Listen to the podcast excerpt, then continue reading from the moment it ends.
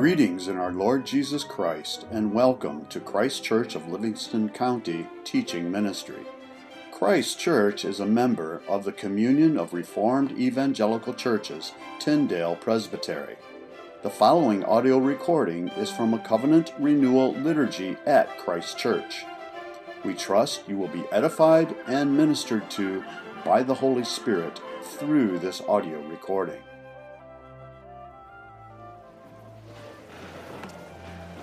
Call to confession today is Proverbs 29, verse 6. An evil man is ensnared in his transgression, but a righteous man sings and rejoices. Clearly, there are consequences of sin, and these consequences multiply unless by God's grace we are brought up short and repent. For example, in the case of lies, you have probably observed in yourself or someone else that telling one lie only leads to another. A person then forgets that he's, where he started the lie and who he told it to and where it's going to end. He finds himself in a vicious circle of lies from where there's no way out. Caught in the snare of his own sin, this person knows no peace, always running, always beat down. Figuratively, we are weighed down by sin and by, the, by having it build up fast on our feet like we're walking in uh, fast drying concrete. In contrast to being ensnared in sin, the last half of today's proverb says that a righteous man sings and rejoices. Now, biblical contentment or happiness is not stoicism. Also, we are not called to some kind of happy, happy, happy all the day kind of stuff. The Apostle Paul sets a pattern for us, providing us with this example. In 2 Corinthians, he says, he describes himself as, quote, sorrowful, yet always rejoicing. His joy, his contentment, was not a perverse kind of denial or stiff lipped uh, stoicism, and yet he says he was always rejoicing. This kind of contentment, whether you're well fed or hungry, is a deep satisfaction with the will of God for you. This is bedrock stuff. Joy down to 20 feet. It's what we all need as foundations for our lives. May God grant us this peace and contentment as we confess our sins together. Please kneel where you are.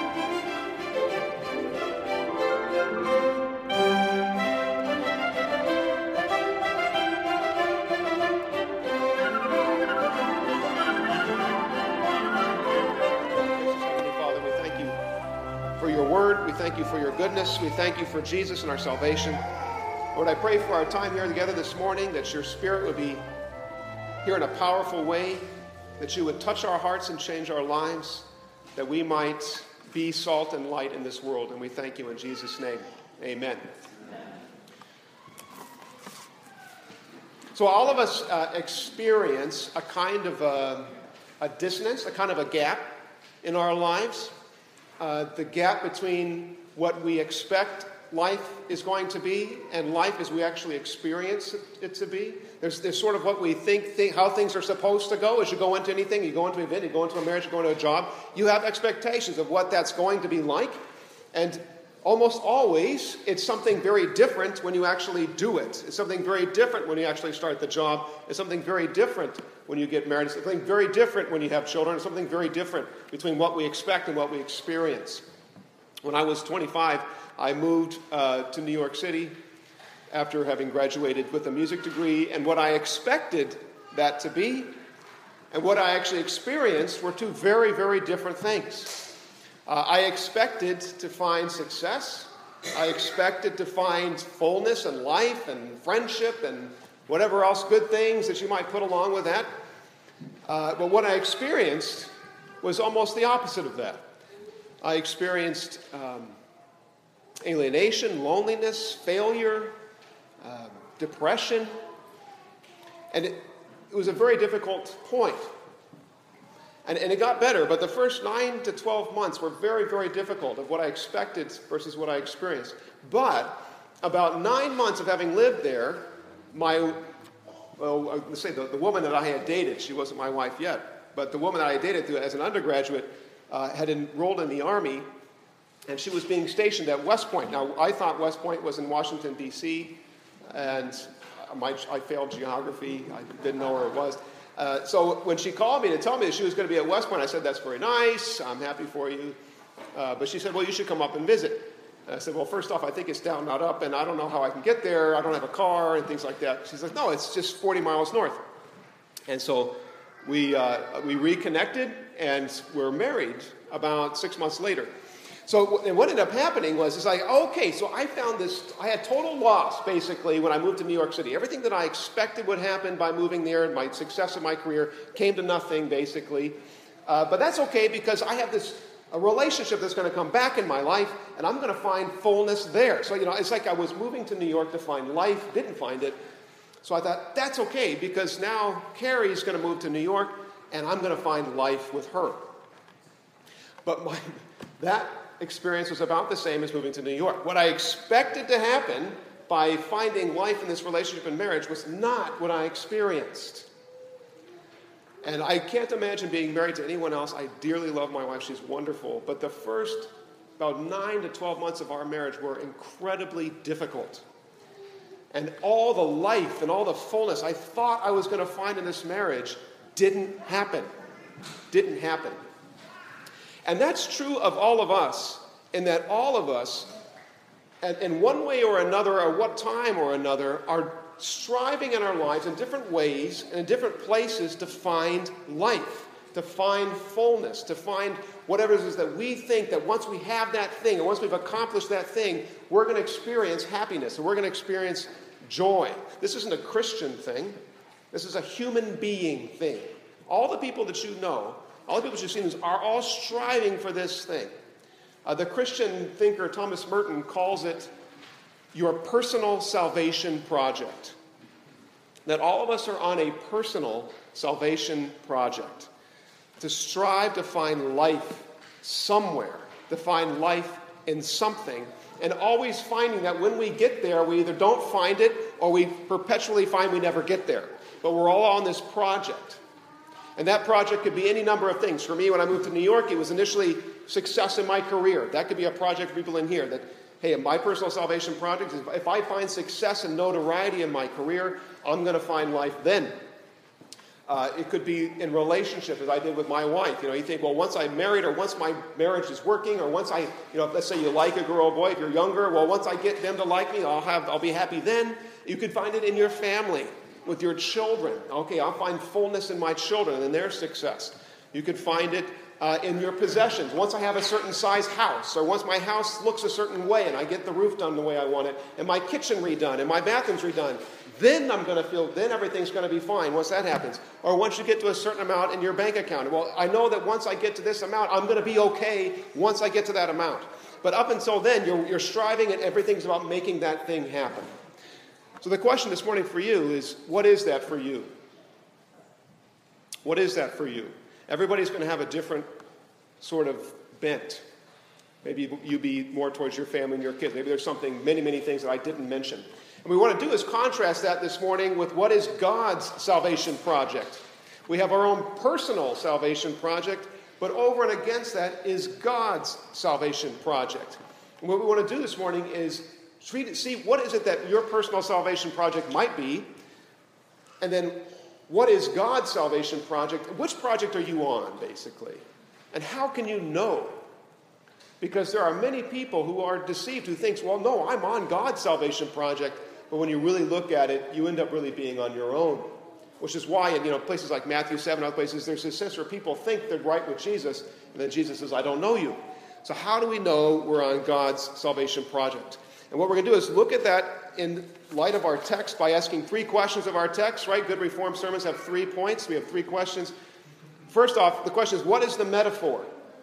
What is Jesus getting at by salt and light? What does he mean? The second thing is what is the mistake that we make? Because Jesus seems to say that we, a salt can lose its saltiness and your light can be put under a bowl. So there's something that we do that can make us ineffective. So, what's the metaphor? What's the mistake? And lastly, what is the mission? What is the mission of God's salvation project, and how do we know that we're on it? So, those are our three things the metaphor, the mistake, and the mission. So, the first is the metaphor. What is Jesus getting at by talking about salt and light? Now, the first he talks about is salt. When I've heard sermons, and I'm sure everyone here has heard it probably at some point in your life, someone give a sermon on this. I've heard two different interpretations of what Jesus means by salt. One is that salt is a flavor enhancer. You put salt on your soup, you put salt on your food so that you can bring out the flavors of your food. Uh, soups, things like that. Um, in that sense, the Christian kind of acts as a, in the world to bring out the good things of the world.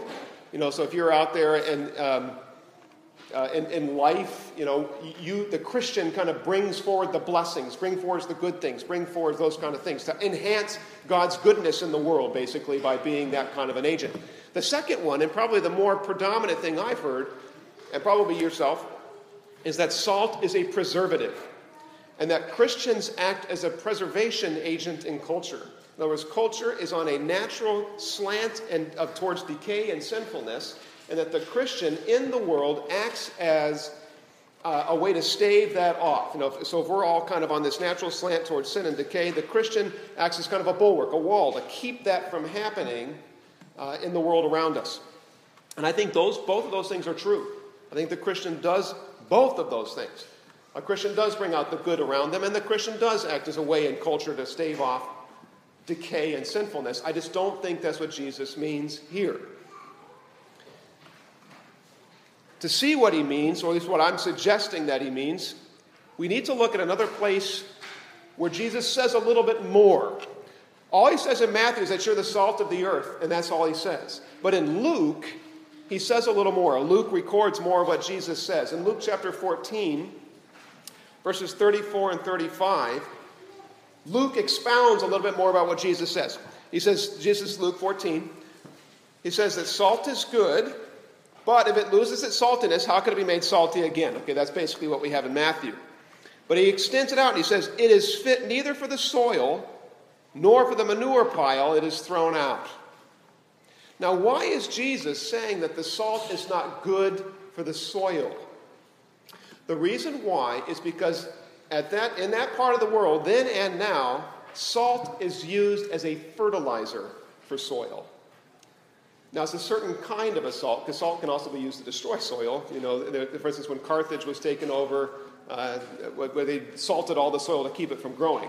But there's a certain type of a salt that is put into the soil to give nutrients to the soil as used as a fertilizer, which is why he says, if you lose your saltiness, you're no longer fit for the soil.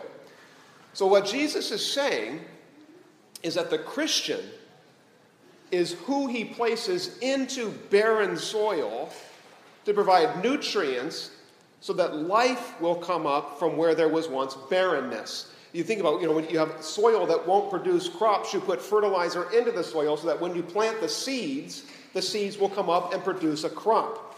And what Jesus is saying is Christians are who he places into the soil. He's the salt that provides the nutrients to the barren soil to produce life.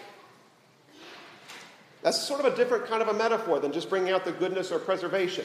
That this Christian is a fertilizer into barrenness. Jesus is saying, I'm sending you into barren places that you will produce life. The second thing that Jesus talks about is light. And what I'm suggesting is that Jesus is saying the same things two different ways. Same thing two different ways. Jesus is a good teacher. It's what good teachers do. They say the same thing multiple ways. Because light in the Bible is used consistently, consistently as a metaphor for newness of life. You think back to Genesis 1, you know, there's the darkness, and God says, Let there be light. And from all that light comes all the life of creation. We also see this in the New Testament, in Ephesians 5. It says, When anything is exposed, verse 13, right? When anything is exposed by the light, it becomes visible, for anything that becomes visible is light. Therefore, it is said, Awake, O sleeper, and arise from the dead, and Christ shall give you light. This idea of metaphor of resurrection coming alive, coupled with the metaphor of light, because light is a metaphor for newness of life. 2 Corinthians 4 6 says the same thing. It says this For God, who said, Let light shine out of darkness, made his light shine in our hearts to give us the light of the knowledge of God's glory displayed in the face of Christ. It's the same metaphor, that light is a metaphor for life. So, what Jesus is saying, just to put this together, is that the Christian, the follower of Jesus, is where God, who God puts into barren soil or to barrenness to bring forth life, and God is, sends the Christian into places of darkness in order to bring forth light. I'm going to place you in barren places to bring forth life, because I push you into the soil, and I send you into dark places to bring forth light. And both of them bring forth life. So that's the metaphor. We got that? You with me on that? The metaphor of what he's saying? Again, the same thing, two different ways. The second thing is the mistake. Because Jesus says that we can lose our saltiness and that we can have our light put under a bowl. Now, what I'll suggest is, is that we make the mistake when we refuse to put down our personal salvation projects. When there are those things in our lives that we are seeking to find life from, when we continue to seek life from those things, instead of seeking our life from the only true source of it, which is Jesus Himself, then we are the salt that becomes not salty, loses its properties of salt, and we become the light that's placed under a bowl. Uh, C.S. Lewis, who says things usually better than other people do because he's C.S. Lewis, uh, in Mere Christianity, says this. It's kind of a lengthy quotation, but he says it very, very well. I mean, it's in Mere Christianity. He says, When what Satan put into the heads of our remote ancestors, right, think about Adam and Eve, was the idea that they could be like gods. They could set up or invent some sort of happiness for themselves outside God and apart from God, which is related to, actually to the Heidelberg Catechism reading we read, read question number one this morning. And out of that hopeless attempt has come nearly all that we call human history, the long, terrible story of man trying to find something, anything other than God, which will make him happy. The reason why it can never succeed is this God has made us. God has invented us as a man invents an engine. A car is made to run on gasoline, and it would not run properly on anything else. Now, God designed the human machine to run on himself. That is why it is no good asking God to make us happy in our own way. God cannot give us happiness and a peace apart from himself because it is not there. There is no such thing.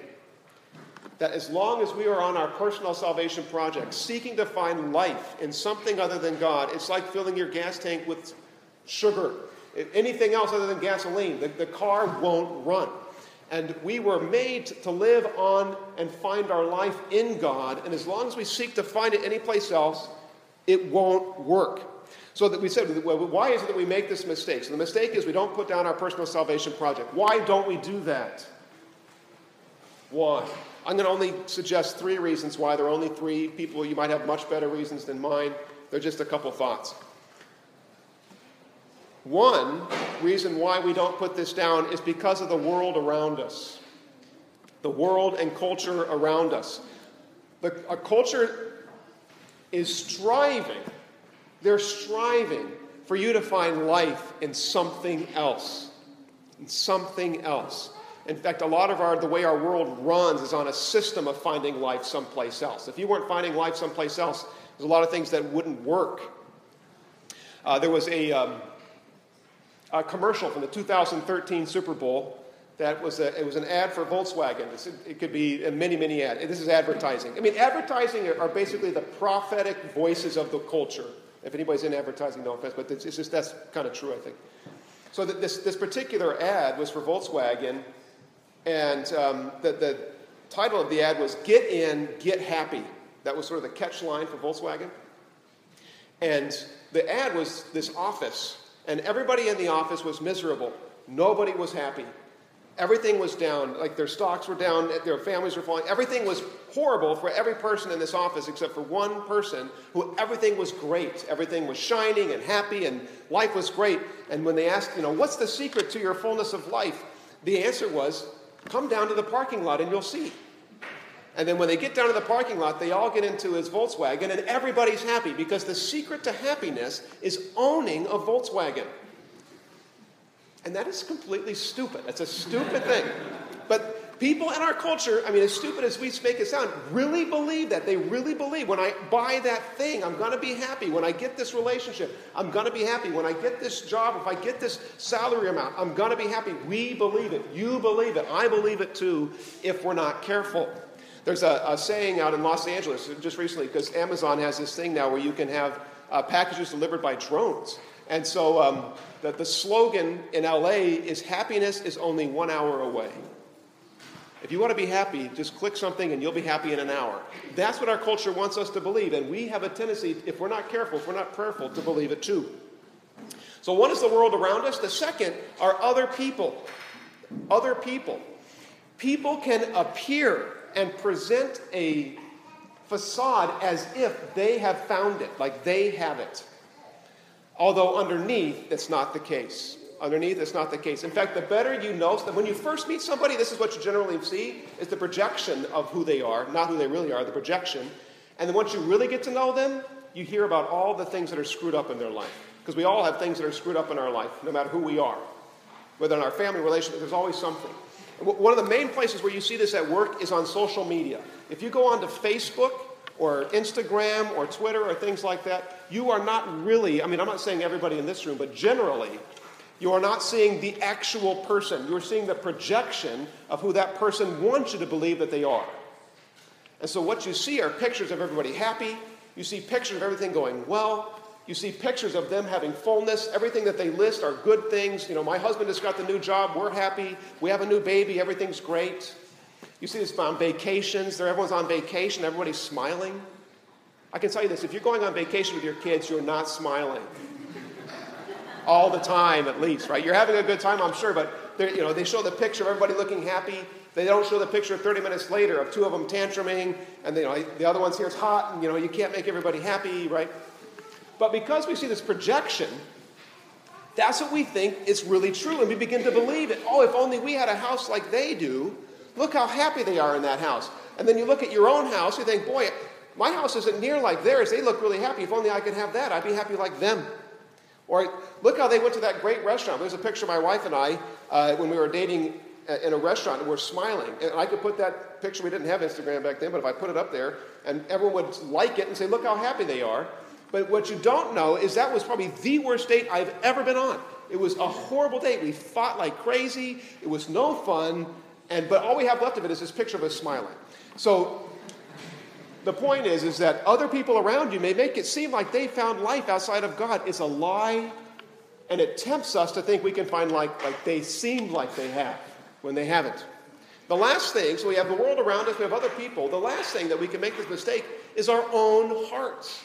Deep inside of us, the things that we try to find life in, the things that are our own personal salvation project, are good things, usually. Almost always, they're good things. Your family is a great thing. But when you try to draw life from your family, it becomes an idol. It becomes your personal salvation project. And it actually becomes something that destroys you rather than gives you life. Just like your, uh, your job is a good thing. You know, being able to earn money and provide is a good thing. But when they become what you draw life from, then they become your personal salvation project. And as long as you live that out, you're not going to be effective. You're not going to be salt and light. So that's so first we have the metaphor, then the mistake. The metaphor of salt and light as we go into barren places, we go into dark places to bring forth life. The mistake that we make is we don't put down our personal salvation project as we strive to find life someplace else other than God. So, lastly, what is the mission? Mission. The mission is to go into those places of barrenness and darkness, finding your life in God in order to bring the God to those places. To kind of contrast that with what it means to have a personal salvation project, when you have a personal salvation project, you are stri- you're striving to draw life from those things. You're drawing life from your marriage, from your job, from something, from this church, from anything. When you're on God's mission, you are drawing your life from Jesus and you're bringing life to those places. It's the opposite. And I would think about your marriage, or think about your children, or children, think about your parents, or whatever. Eh, when you are, when you are drawing life from them, that's your personal salvation project. The mission of God is not to draw life from them, the, per, the mission of God is to give life to them. Because you don't need them for life. You only need God for life. You don't need them. You shouldn't need them. You only need God. And when that is true, when you are drawing your life from God, then you are freed up in a really true sense to truly love your wife, to truly love your children, because it's not conditional anymore. You don't need them for life. You are simply giving it to them. You don't need your job to give you life. You bring the life of God to your job. You don't need the life of God to give life to your family. You bring it to them. That's the mission of God. Which is why in Matthew 5 16, Jesus says that when your light shines, they see your good deeds. They see your good deeds and they glorify God in heaven. You know, oftentimes as Protestants, I mean, I'm a Protestant too. And we have the, what, the 500th anniversary of Reformation this year, Martin Luther. That's coming in a couple months, October 31st or whatever day that is. We have, and, and, rightly so, we have become so concerned, and, we and this is not a bad thing because it's true, that we are saved apart from works. And are we saved apart from works? Yes. We love Ephesians 2 8 and 9, right? You know, a, faith is a gift from God, not, no, none would boast. But we need to remember Ephesians 2.10. It says that you are God's workmanship, created in Christ Jesus, for good works. For good works that he had ordained ahead of time that you would walk in them. So when we live out this God salvation project, we draw life from God and we give it to others, and that will inevitably be lived out before them. You will do things, you will live, you will do works because your life, it doesn't earn your salvation, but it's how you live as salt and light in the world. It's not simply believing something but not acting it out. There are far too many Christians that, quote, believe the right thing, but you would never know. You would never know it by the way they live. They live just like everybody else. They spend money just like everybody else. Their priorities just like everybody else. Their house, everything is the same. They buy, they, everything's the same, except they believe something different. And what I would challenge is, I'm not really sure they really, really believe it if you really believed it, it would be different. You would look different. That's what Jesus is saying. If you look just like everybody else, if you're like everybody else on your personal salvation project, you, you will look like everyone else. When you draw life from God and you give life to others, you life will look different. I'm telling you, it will look different. I'm going to leave uh, one more passage of Scripture, then we'll tell the story and we'll close. The passage of Scripture is what I think, it's my guess, right? Who am I to say I know the mind of God? But I think Jesus was thinking about a particular passage when he said this, which is Isaiah 58, verses 6 through 7. just a guess. Now, Isaiah 58 is talking about fasting, and God is talking about what kind of fast that he desires from his people. And he says this Is not this the kind of fasting I have chosen? To loose the chains of injustice, to set the oppressed free and break every yoke is it not to share your food with the hungry and to provide the poor wanderer with shelter? These are things that we're doing. These are showing the love of God, who is on behalf of the poor and brokenhearted. When you see them naked, you clothe them, and not to turn away from your own flesh and blood. And then Jesus says this, or God says this in Isaiah When you do those things, then your light, your light, will break forth like the dawn. If you spend yourselves on behalf of the hungry and satisfy the needs of the oppressed, then your light will rise in the darkness, and your night will become like the noonday. When we act and when we show the love of God to the world around us, just as it says here in Isaiah, our light shines. And just as the world around us is like it's the middle of the night, it's dark, the day dawns when Christ lives out through our lives as we bring life to the world around us. One quick story, then we'll close. It's the story of Lee and Leslie Strobel. Anyone know Lee Strobel? He wrote a book called The Case for Christ.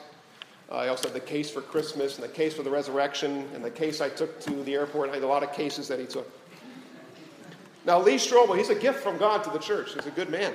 Now, when Lee Strobel was not born a Christian, Lee Strobel was initially uh, an atheist. When he graduated from high school, his father told him, I don't have enough love for you to fill my pinky finger. It's a devastating thing to hear from a father to a son. I don't have enough love for you to fill my pinky finger. And so, because he had that sense of loss from his family, he threw himself into his job. Think about his personal salvation project, right? He's going to find sense, he's not going to find fulfillment in his life and his family, he's going to find fullness in his job. And he becomes a successful uh, journalist. And through that, he marries his wife. His name is Leslie. Neither one of them are Christians, uh, but they get married, they have a child, and they move into a condominium complex. And the point of this story is to show how easy it is, not how easy, but how effective you can be as salt and light right where you live. You don't have to go to Africa to be salt and light, but if you want to go to Africa, that'd be great. So they move into a condominium complex. Uh, they have a young daughter, I think. Now, someone else, I, I don't even know who, uh, someone else in the condominium complex comes, knocks on the door, and brings over a plate of cookies. She has a, a, a child about the same age as, as Leslie and Lee's child brings over a plate of cookies. That's it. Leslie invites her in, and they start a conversation. They begin to form a friendship. And this friend of Leslie's is salt in Leslie's barrenness. I mean, think about it. Leslie, the people around you that are lost are barren. They're barren. The people that are around you that are lost are dark. And this friend becomes salt to Leslie's barrenness, and this friend becomes light to Leslie's darkness. Just by bringing over a plate of cookies, at least initially. And through that, and through the Holy Spirit, of course, all life comes through the Holy Spirit, Leslie gives her life to Christ. Now, when that happens, Lee is not too happy about it. Lee is not just sort of, I don't really care about God. Lee is saying, I don't believe in God. I think, Leslie, you made a mistake, and I'm going to prove it to you. It's because he's an you know, kind of investigative journalist. He goes on a crusade, in, in a sense, to disprove Christianity, to prove to his wife that she'd made a mistake. Now, through that, imagine if you're Leslie now. If, if, if you're Leslie, and your husband is trying to prove to you that your newfound faith is wrong, and who knows what those conversations were like. I'm sure they weren't all like happy lovey. I'm sure there was a lot of perhaps uncomfortable conversations. Leslie, because she's now drawing her life from Christ, is not drawing her life from Lee, her husband. And she gives life to her husband. She's not drawing life, she's giving it. And so Leslie becomes salt in Lee's barrenness. Leslie becomes light in Lee's darkness. And over time, as the Holy Spirit works through his investigative journalism, right, which is an interesting story where his books kind of, kind of flow from, and because of the love of his wife and the transformation that comes to her life, Lee gives his life to Christ. So you don't have to, I don't know, sometimes we think if we're going to be salt and light, we have to do something like, we, you know, we got to like move to Uganda or something. Now, again, if God's calling you to Uganda, you should go. But we don't have to do that. It, your, your barrenness, think about the places in your life that are barren and dark. Those are places perhaps in your job. Some people work in some pretty barren and dark places at work. Think about relationships that you have that are in your family. Those can be some pretty barren and dark places there. It could be barrenness and darkness at a particular place where you shop or a particular place where you live, the block that you live on. The, the thing is, God is saying, don't withdraw. Don't pull away from darkness. Don't pull out of barrenness. As Christians, sometimes we think, okay, I got to pull out of that. God is saying, I'm placing you into it. I want you to be in the barren places. I want you to be in the darkness, but I don't want you there to try to draw life from it. I want you to be there to give life to it. And as long as we focus our eyes upon God, then we can be freed up to put down our personal salvation project. We stop living drawing life from around us, and then we can be freed up to give life to the barren places and life to the dark places. So the question again what is your personal salvation project? What are you tempted to? And how can you begin to be on God's salvation project? Let's pray. Gracious Heavenly Father, we thank you for your goodness. We thank you for the Holy Spirit. We thank you for Jesus, who was on your salvation project. Lord, I pray that you would, by your Holy Spirit, First off, Lord, would you illumine to our hearts? Would you illumine to mine? What is my personal salvation project? What am I seeking to find life from? And help me to repent of that, to give that to you, and to turn and to find life only in you. Help me to not turn away from darkness and turn away from barrenness, but to seek to be in it, that I might bring life and that we all might do that. That we all might seek to be in barren and dark places to bring the light of Christ. And we thank you as we can do it only by the power of the Holy Spirit. We pray in His name.